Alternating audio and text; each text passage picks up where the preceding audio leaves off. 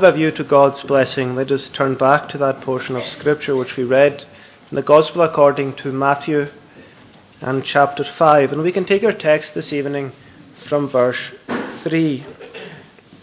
Matthew 5, verse 3. Blessed are the poor in spirit, for theirs is the kingdom of heaven. Well, Jesus begins his famous Sermon on the Mount with eight Beatitudes or, or blesseds. And, and what Jesus is doing in these Beatitudes is this He's giving us a description of the Christian. He's telling you tonight and me with you what the Christian is like. And, and so, if you want to know what a Christian is, then this is a good place to start with Jesus' own description of the believer. And he tells us eight things about him. The Christian is poor in spirit. The Christian mourns. The Christian is meek. He hungers and he thirsts after righteousness. He's merciful. He's pure in heart. He's a peacemaker. And he or she will be persecuted. And this person, despite all of these things, or indeed because of all these things, is a blessed man. He is a, a happy person. If you were to describe the happy person in the world today, this is how you would do it, because this is how you would describe the, the Christian. Now, I just want us this evening to consider the first of these descriptions. Jesus says that if you're a Christian here tonight, then you will be poor in spirit. And we'll come to see that what Jesus is talking about here is self image, the way that you see yourself. Now, let me ask you tonight how do you see yourself? Uh, you see, we all have an image of ourselves, don't we? Uh, we perhaps don't talk about it. We maybe don't even think about that image often, but it's there. You have an idea of what kind of person you are, of what you look like, of what you're capable of. And this leads you to, to place a value upon yourself. It creates in you a, a sense of worth. And this image and this sense of worth in turn impacts your, your life. It affects your thinking. It influences your behavior. Now, you hear a lot about self image in our own day, don't you? It's a big thing. The old men read about it in their magazines. You can read about it in the papers. You can go onto the internet, and there's several blogs about self image and how important it is. And it's closely related, of course, to self esteem, the way that you view yourself and the way that you, you feel about yourself or, or esteem yourself. And modern thought on the topic, it's actually not particularly modern, but it is still what people are saying. What they say is, is that good self image will lead to good self esteem. So if you want to, to feel good, if you want to be happy, if you want people to be attracted to you, if you want to have better relationships in, in life, if you want to live better, then you've got to start here. You've got to think positively about yourself because people are attracted to that kind of thing. People are attracted to confidence. And you can only be confident in yourself, they say to you, if you have this positive self image, if you see yourself well. Now, how do you maintain a positive self image?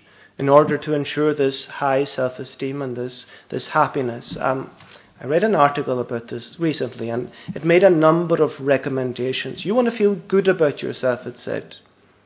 Well, you've got to do these things. Firstly, I'm just going to list off a few of the things that it said. Firstly, it said, make a, a list of the things that you like about yourself.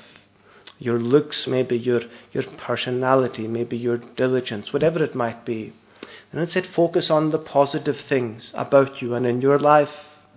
And then it said, try to forget about the negative things about you, just, just not to think about these negative things. Then it said, if, you view, if you've got a poor view of yourself, well, question whether that view of yourself is really accurate or not. And question why you see yourself the way that you do. It said, make, make helpful changes. But change the clothes that you wear your appearance, your hairstyle, your behavior, maybe, maybe even your car. So take yourself less seriously and, and lighten up. Then read inspiring books, books about self esteem and so on. Remember compliments and note them down. Try self hypnosis, get exercise. All of these things, the list goes on. And it all seems very positive, doesn't it? It all seems very optimistic. In many ways, it all seems very easy. All you have to do is do certain things to adjust your own view of yourself. But that's what you've got to do. You've got what you've got to do. Do certain things to make you like yourself more, and then in turn you'll be more confident and you'll feel better about yourself. You'll be more happy. And the better that you feel about yourself, they say, the better people will feel about you. And the more confident that you are in yourself, the more people will be attracted to you because people are attracted to confidence. And so what do you do? Well, you, you build yourself up. You encourage yourself. You, you think more highly about yourself, about your looks, about your abilities, about your personality, about your intelligence, about your people skills, all of these things. They go up in your estimation. You train yourself to do that. And then you make sure about this. You don't beat yourself up about anything. No. You don't dwell on the negatives, the, the things that, that Dan perhaps is good. What you do is this you focus on the positive things. You make sure that you're always positive in your outlook when you look at yourself. Because having this positive view of yourself, they say, will lead to happiness. Focusing on the negatives, thinking about sin, thinking about the things about yourself which aren't as good, your failings and your shortcomings. Well, the world says these things will just make you unhappy. Um, what do you think of that? The world's view of self image is flawed, though, isn't it? It's flawed. It doesn't actually stand up to, to scrutiny. On two points. Firstly, it is unrealistic, it's just not real. Um, it's actually based on you not fully digesting the facts about yourself. It can only work if you don't face the whole truth, if you don't look at the, the problem areas, if you ignore the sin, if you blur the picture of it, if you obscure reality. It, it'll work if you do that, or, or well, it, it probably actually won't. But, but in theory, it would if you do that. But what that leads to, you focusing on just half the truth or not even that, it leads to you, in many cases, creating an image of yourself which is, which is a lie. You're lying to yourself, you're lying to other people, and, and you're lying to God. It's not realistic, but, but neither is it what God sees. Um, that's the other problem with, with the world's view of self image, isn't it? It ignores God. It's basically atheistic in its philosophy. God doesn't come into it. And as such, it's, it's humanistic. In many ways, it's hedonistic as well. It's self image. It's based on your autonomous perception of who you are and what you are like. It's based on what you think. Yes, the world will teach you maybe how to think about yourself, but at the end of the day, you are the judge of you. That's what the world will teach you. They say, don't let anybody tell you anything about yourself. You are the judge of you. You know best about yourself. And yet there is a God, isn't there? There is a God, a God who made you, and a God who knows what you're really like. And He is a God who has a, an infinite knowledge of you. And as such, His perception of you is accurate. So, in reality, uh, what you're like and what I'm like, uh, it's not actually what we tell ourselves that we're like. No. It's what God says that you're like. It's what God says I'm like. You aren't the judge of you. God is the judge of you. So what matters, actually, is the way that God sees you. That's actually what matters. That's the image that counts. We can tell ourselves a number of things. We can tell other people a number of things about ourselves. But what matters is what God actually sees. Now, before we move on to that, to that it's, it's worth mentioning uh, that a flawed self image is always going to lead to a flawed self esteem. Uh, the basic humanistic premise is this if you see yourself positively, uh, then you will feel positive. And the reason for this uh, positive view of yourself, the fact that you do view yourself positively, it'll lead other people to feel positively about you. So basically, self esteem is high when you're valued at your work, when you're loved in the home, when you're respected in the community, when you're popular in school, whatever it might be. You feel good. when these things are as you want them to be. But what about if you don't get that positive response? That's the thing, isn't it? Because then the whole thing falls to the ground, doesn't it? It, it crashes. Um, you see, you can teach yourself just about anything. You can teach yourself that you're great. And yet other people might, not see it like that. They might not see you like that. So what happens? Well, you become maybe unsettled at your work. You become unhappy in the home. You become uneasy in, the, in your community. You maybe become reclusive in the school. And so what you have really is this, this cycle. If I feel good about myself, people should feel good about me. But if actually people don't feel good about me, if they don't like me, if they don't support me, well, I actually don't feel good about myself. Despite all that I've done, despite this picture of myself that I've created, I feel bad about myself. So what you end up with is this a flawed system, a philosophy that just doesn't work. And in reality, you work harder and harder at projecting this positive image of yourself. Um, this is why society today is so fake. It's why it's so materialistic and, and so superficial. It's because it ignores reality in order to deceive itself and in turn to deceive other people. Why? Well, so that you can feel good about yourself because you think that this is the way to do it. So that you can feel liked, so that you can feel loved, so that you can feel valued.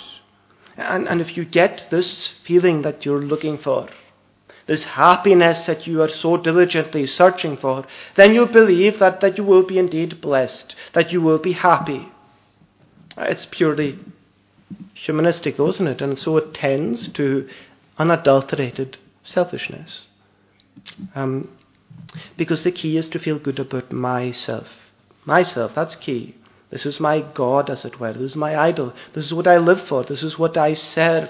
To feel good about myself is the be all and the end all. And I'll do anything to achieve it because this is man's chief end in the eyes of the world. Now, if this involves lying, lying to myself, lying to other people, then so be it. As long as I feel good at the end of it. Uh, you see, the God of self esteem, friends, it's, it's the foundation of most of what we see in society today. It's a foundation of, of greed, of pride, of people wanting to look the part, to impress other people. It's a reason for alcohol abuse, drug abuse, and adultery, because I must feel good about myself.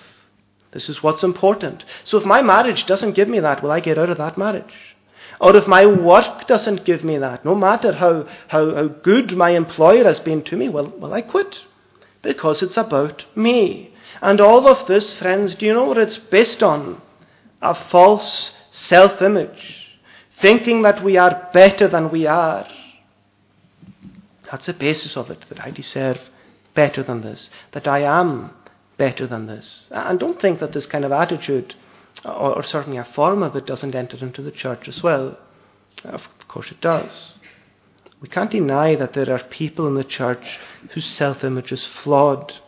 They see themselves the way that they want to see themselves, rather than the way that God sees them, the way that they've taught themselves to see themselves, rather than the way that God has taught them to see themselves. We perhaps all tend to it a bit, don't we? Um, you believe in the Bible, you believe in in God. You believe that there's a heaven and hell, but you're a pretty good person, are you not? You're not a bad person. People are generally pleased with you, surely. And so you think, well, I've done pretty well. My life has been okay. I've been a, a good friend to people, a good, a good parent. Um, I've been regular in church. I've read my Bible. I've prayed. I've done it every morning and I've done it every evening. I've upheld thus far a biblical morality. You know what? I even go to the Lord's table. I professed my faith. I stood or I sat in front of all of these elders and I told them that I was Christian and I went to the Lord's table. Now, I'm not calling myself perfect, but my positives probably outweigh my negatives. And so I expect that when I die, well, God will be relatively pleased with me and I'll go to heaven. I see myself as pretty good, and I'm sure that God's view of me will, will match that. But again, what we have to ask ourselves is this Is our view of ourselves, is it true to reality? Is it true to the Bible? Is it true to God? Is it? Um, is the way that you see yourself tonight the way that God sees you? Because if it isn't, you've got a problem, don't you? You've got a problem because you've been building on a false foundation. Well, we've seen what the world says about self image. I want us now to see what the Bible says about self image. And always remember this, friends. Uh, the Bible all addresses all of these current issues. It addresses them in one form or another. What you read about in the paper, what you read perhaps in magazines, the Bible's got something to say about it all. Uh, Jesus was perfectly accustomed to this world's view of self image, of self promotion, of self gratification, all of these things. There's nothing new under the sun. But what Jesus does in his very first beatitude is this he overturns that whole position, doesn't he? He challenges this notion that, that true happiness in this world is going to have to depend on a false view of yourself. That's what he does. The notion that if you want to be happy, then you need to always see yourself positively. You need to have this positive outlook. He challenges it. And you know what Jesus says? It goes against the grain, doesn't it? Blessed are the poor in spirit. The key to blessedness, according to Jesus, is poverty. Poverty. This, friends, is where the gospel begins. This is where true spiritual experience begins, with poverty you see, this is one of the, the many paradoxes or apparent paradoxes of Christianity that the world just can't understand, that the world just can't get, get its head around. We, we read elsewhere that we must become fools in our own eyes, that we might become wise before God, that we must lose our lives in order to save them. And now here we read that we must become poor in order that we might be made rich. But what is this poverty? Um, well, firstly, to be poor in spirit is to evaluate yourself, need to understand yourself as you are before a holy God. Uh, there's two main words used for uh, poor. Uh, we translate poor in our New Testaments. And one of them speaks about having nothing to spare. Just enough to get by, just managing to pay the bills, put food on the table. You might feel like that yourself sometimes. But you know the word here is different. It's the other word. It's a word that's used for those who have basically nothing. They're so poor that they've got nothing to live on, and so they need to beg. Blessed are these poor. That's what Jesus is saying. Now, he's not talking about the financially poor, of course, he isn't. The Bible never exalts um, financial poverty. You know, there's nothing blessed about not being able to look after yourself. There's nothing blessed about not being able to look after your family. Some people have found themselves in that situation, but there was nothing happy about it for them. And they might have been made happy by God in it, but there was no, nothing happy about the situation. There's nothing blessed about having to beg. And yet Jesus says, well, what he does say is, Blessed are the poor in spirit. In spirit. What he's speaking about is what we've been speaking about self image He's talking about the way that we see ourselves, the way that we feel about ourselves in our spirit, in our heart, in our very being, in our person. And he says that the poor in spirit are humble because they've got, they know that they've got nothing to give God. They know that they've got nothing to attract God to them. They're before this God and they see themselves as sinners before Him, and so they're made to beg.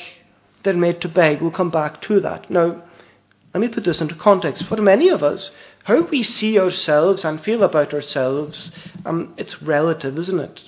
Relative to our surroundings. So, if you're top of your class in school, uh, you feel pretty smart. That is until you go maybe off to university and, and there's many people there who are smarter than you, and you don't feel so smart anymore.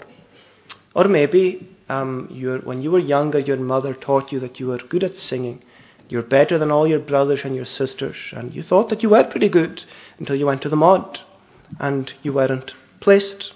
Uh, you see, we tend to evaluate ourselves relatively. We compare ourselves constantly to the people around us. But the man who is poor in spirit, uh, and note this, he realizes that what he is in the presence of God is what he is.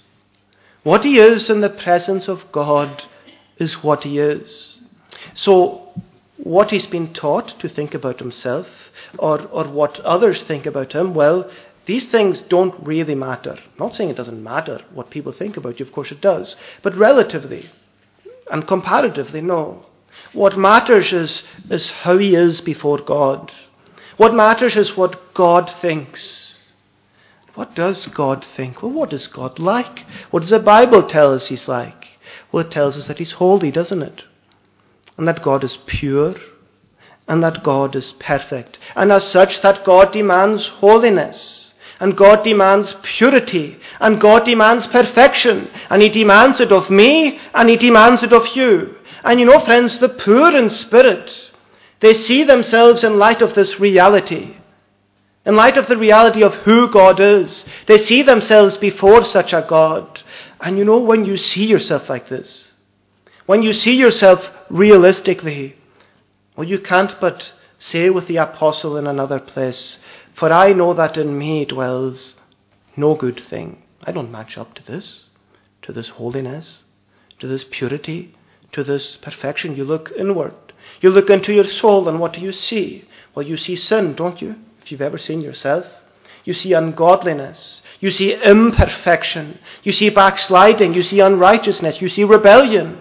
You see that actually, despite what the world may tell you, you're not intrinsically good not before God's perfect standard. You come to that realization that we have all sinned and come short of the glory of God, that there is none righteous, no, not one, that you, by nature, are a sinner, deserving the wrath and curse of God. Your works won't save you, but your personality won't save you. No, but these things will condemn you. You know, if you're poor in spirit tonight, you realize that left to yourself, and we'll come, we'll come to that, but you realize that left to yourself that you are going to hell and that you deserve to go there unless God intervenes. How different from the world. How different from their approach, Jesus' approach. How different from a world which tells you to focus on the positives in your life, to forget these things that aren't so good. And yet, you know, to you who are actually poor in spirit, well, it's folly, isn't it? It's fake. It's not real. Because you can't fool God, can you? Can you hide from God as Adam tried to hide from him in the midst of the trees of the garden? You know that God sees you and that He knows you and as such that He knows your sin, the darkness of your heart, the corruption of your mind. And so this knowledge, indeed this feeling, it infiltrates you. And it, it cannot but change your whole self image. And so now, when you look at yourself, what do you see? Well, you're over, overwhelmed, are you not, with this sense, not of pride, powerlessness and helplessness, of moral uncleanness and spiritual bankruptcy. That's what you see in yourself. Do you see that? Do you feel that tonight on this Thursday of communion as you look ahead to the Lord's table on His day, on what used to be called the day of fasting and humiliation? Do you see yourself like that? Are you poor in spirit? Do you see poverty within? You know, if you want to know if you're really a Christian, that's a question that we must always ask. That we must always be, we must always be examining ourselves, not only at communion time, but, but in many ways all the time. If you want to know if you're really a Christian, how do you answer this question? Because you may be glorified in the eyes of men. You may be exalted in the community. You may be praised in the family. You may even be lauded in this church. But how do you fare before the God who has searched you and who knows the secrets of your heart. How do you fare before Him? Do you think at the, that at the end of the day, well, you're really okay, you're really not that bad? Or do you say with Jacob, Lord, in light of all this, I'm not worthy of the least of thy mercies? Do you say with Peter, do you fall on your knees and say, Depart from me, for I am a sinful man, O Lord? Do you? Do you see yourself like that? You know, when Jesus was born, a man called Simeon held him in his arms. And you remember what he said? He said, This child is set for the fall and for the rising again of many in Israel. And you know, friends, you must fall. Fall from a high estimation of yourself before you rise again. There must be conviction before there is conversion, certainly in most cases. There must be poverty before there is riches. And you know, the blessed man, the happy man, he's the one who is poor in spirit.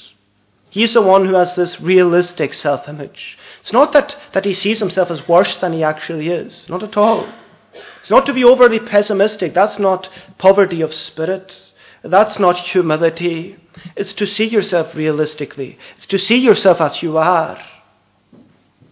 Blessed are the poor in spirit. To the world, this beatitude is a, is a paradox. And yet, to the Christian, it's an inescapable and indeed a gloriously liberating biblical truth that we are not good enough. But you know, being poor in spirit is more than just understanding yourself before a holy God. To be poor in spirit is to understand yourself before a God who is both holy and merciful. You see, it's those who see no hope in themselves, who will go outside of themselves for hope. Uh, it's those who know themselves to be sick who go to a doctor. And as such, it's the poor in spirit who see their sin and who confess their sin. It's these people who will go to a God who promises to be merciful to them if they but come. Um, the poor in spirit, as, as we mentioned briefly, that they're beggars before God. Beggars. And what does a beggar do? Well, a beggar begs, doesn't he?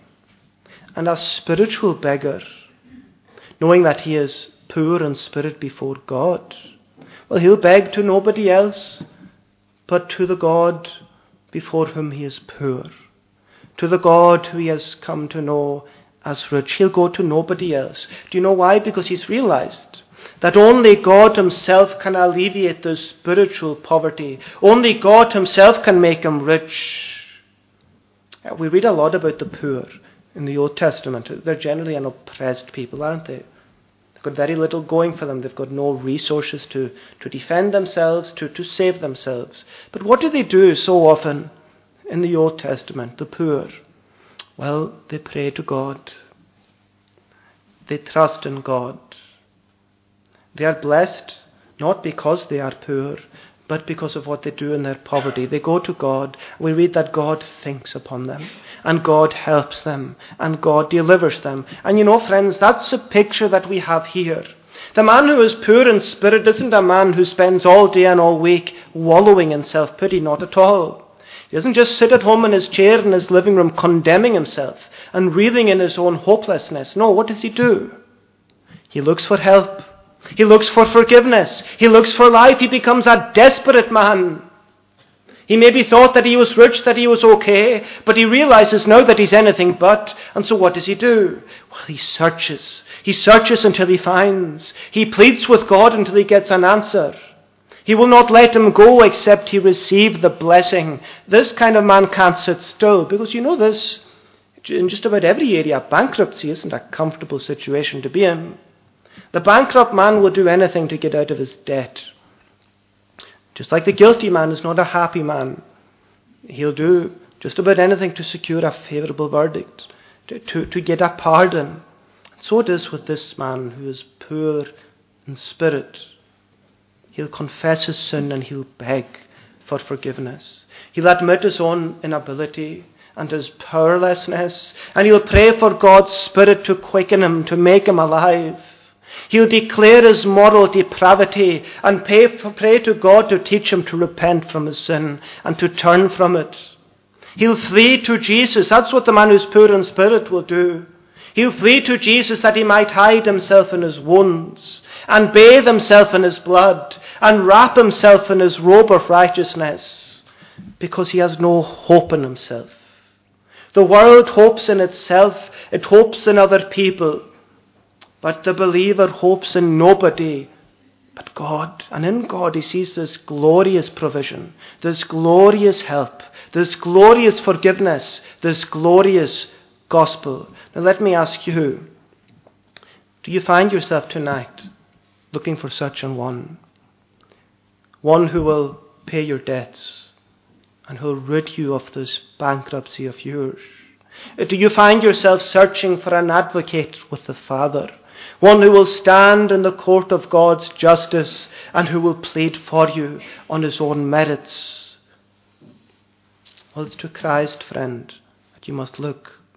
It's on him that you must depend for this mercy. That's what the poor in spirit do. That's what you must do. They've got no hope in no one in anyone else, and neither do you. They say, and you must say, Nothing in my hand I bring, simply to thy cross I cling. Naked come to thee for dress, helpless look to thee for grace. Foul, I to the fountain fly. Wash me, Saviour, or I die. Can you say that? Friends, some people say that Christianity is just a crutch. And you know, it is that. Indeed, it's more than that, isn't it? You could use another metaphor. You could say that Christianity is a stretcher. Because as a Christian, you confess that you can do nothing of yourself. You're poor, you're weak, you're helpless. You can't convert yourself. You can't sustain yourself in the Christian life. You confess that it's all of God. That He needs to save you. He needs to sustain you. You can't save yourself. You can't work your own way to heaven. You're not self sufficient. No, without God's intervention in your sinful life, you're completely hopeless. Without His mercy and His great love towards undeserving sinners, you will go straight to hell. You realize that. And so you cast yourself upon this God. And so is Christianity a crutch? Well, it is. It's a crutch or a stretcher or whatever other kind of metaphor you want to use. And the poor in spirit, they realize that. They do. But how are they blessed? Quickly. Blessed are the poor in spirit, for theirs is the kingdom of heaven. They're blessed in that they are now, through their poverty, uh, possessors of a kingdom, rich in the eyes of God, though poor in the eyes of men. Now, what is the kingdom of heaven? Well, simply, it is the sovereign reign of King Jesus over his people. That's what it is. And we enter into this kingdom, as I hope that you have, through faith in the King. And this is God's gift to the poor in spirit. Entry into this kingdom. Now, the kingdom of heaven isn't a reward as such, it's not gained by merit, but it's a consequence of your poverty. It's given to you because you're poor and because you couldn't gain entry in, into it in, in and of yourself an old story about a, a doctor in a Scottish town, long before the days of the NHS when doctors used to charge. And uh, he died suddenly. He was a good man, a Christian man, a kind man. But he died suddenly. And uh, his wife wasn't as good a woman as he. Um, he was a man and she wasn't a Christian. When uh, he died, she thought to herself, well, he's died suddenly. I'm sure that a lot of people still owe him a lot of money. And uh, she went to his book, to his ledger, where he kept all of the, the details. And she found that, yes, there were people who still owed him money. And then she noticed when she went through some of the others, some of them had paid, yes, but in, in the column for, for some of them, where he was to take off where they had paid, he had written this forgiven, too poor to pay. Forgiven, too poor to pay. And, and the woman, to say the least, was not happy. In fact, she was so unhappy with the thing that she went to these people and demanded the money. They were too pay, they were literally too, pay, too, too poor to pay her. And then when she didn't get what she wanted there, she went to the court.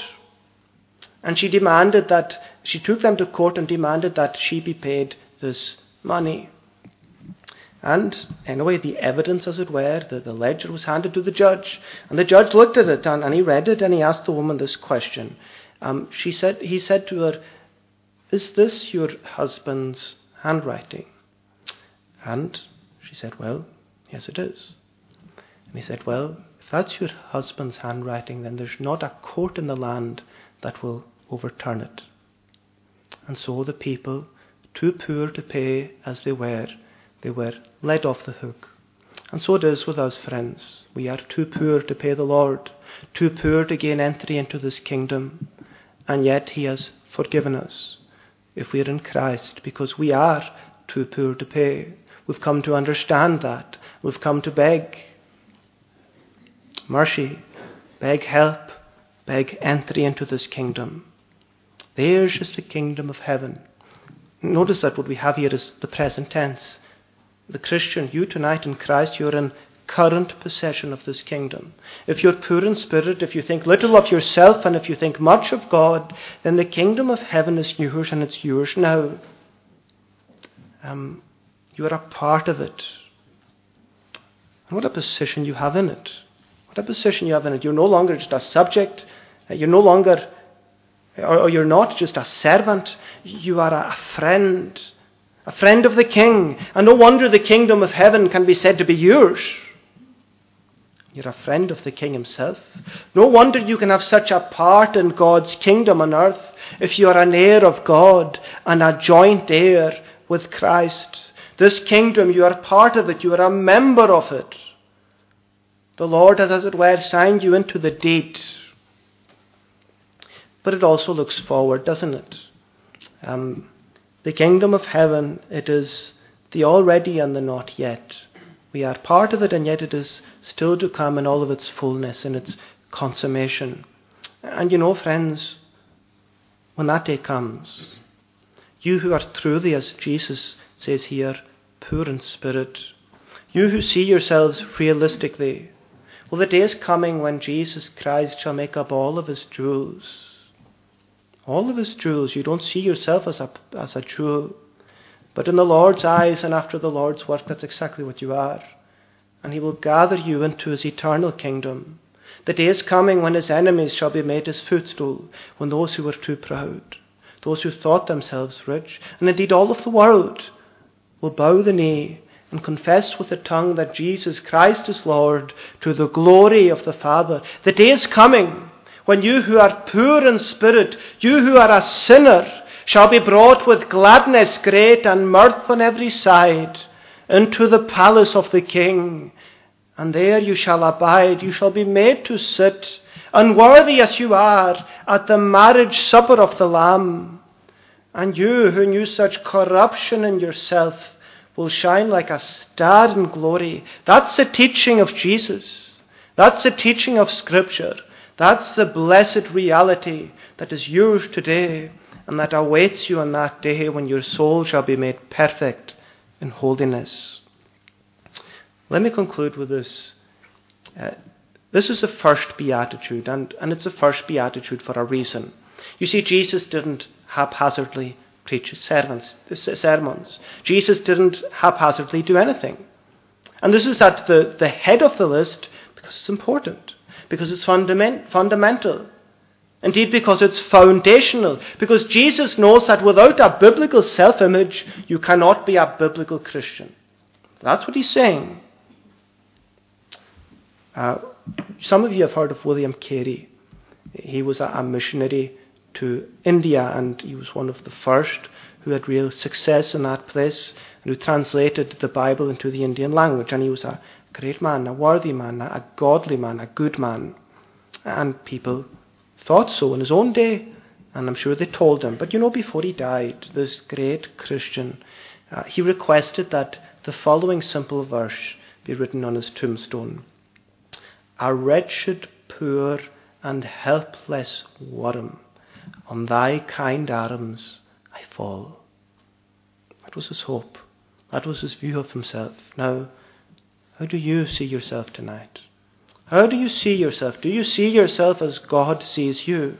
When you look inward, do you see poverty or do you see riches?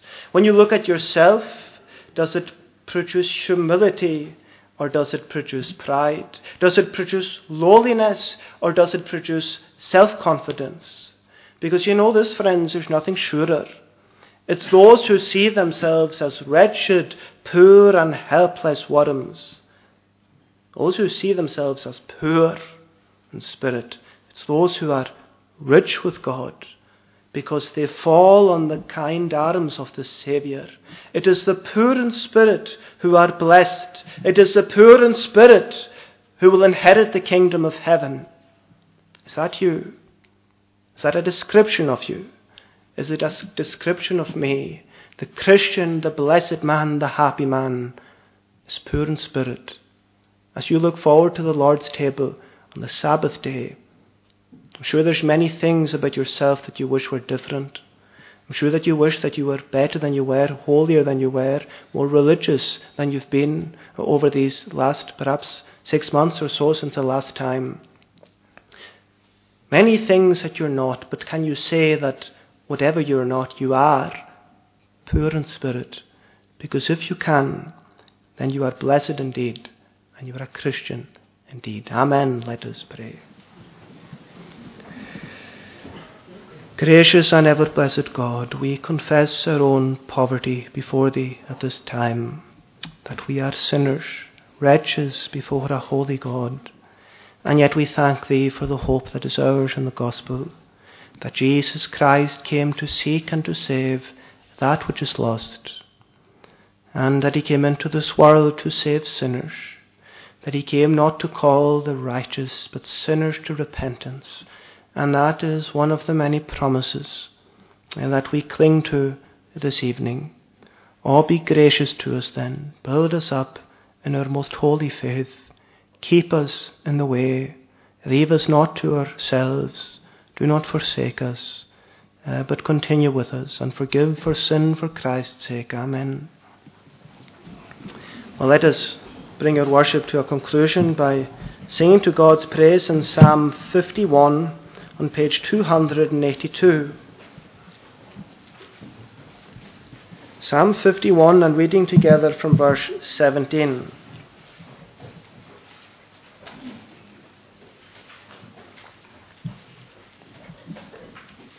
A broken spirit is to God a pleasing sacrifice. A broken and a contrite heart, Lord, thou wilt not despise. These are words of a man who is poor in spirit. Show kindness and do good, O Lord, to Sion thine own hill. The walls of thy Jerusalem build up of thy good will. Then righteous offerings shall thee please, and offerings burnt which they, with whole burnt offerings and with calves, shall on thine altar lay. And that verse, of course, uh, finding its fulfillment in the life and indeed especially the death of our Lord and Saviour Jesus Christ. Verses 17 to 19 then, to God's praise. A broken spirit is to God a pleasing sacrifice.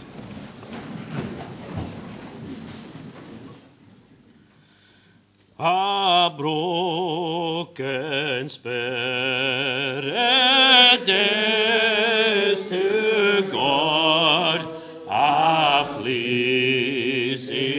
pleasing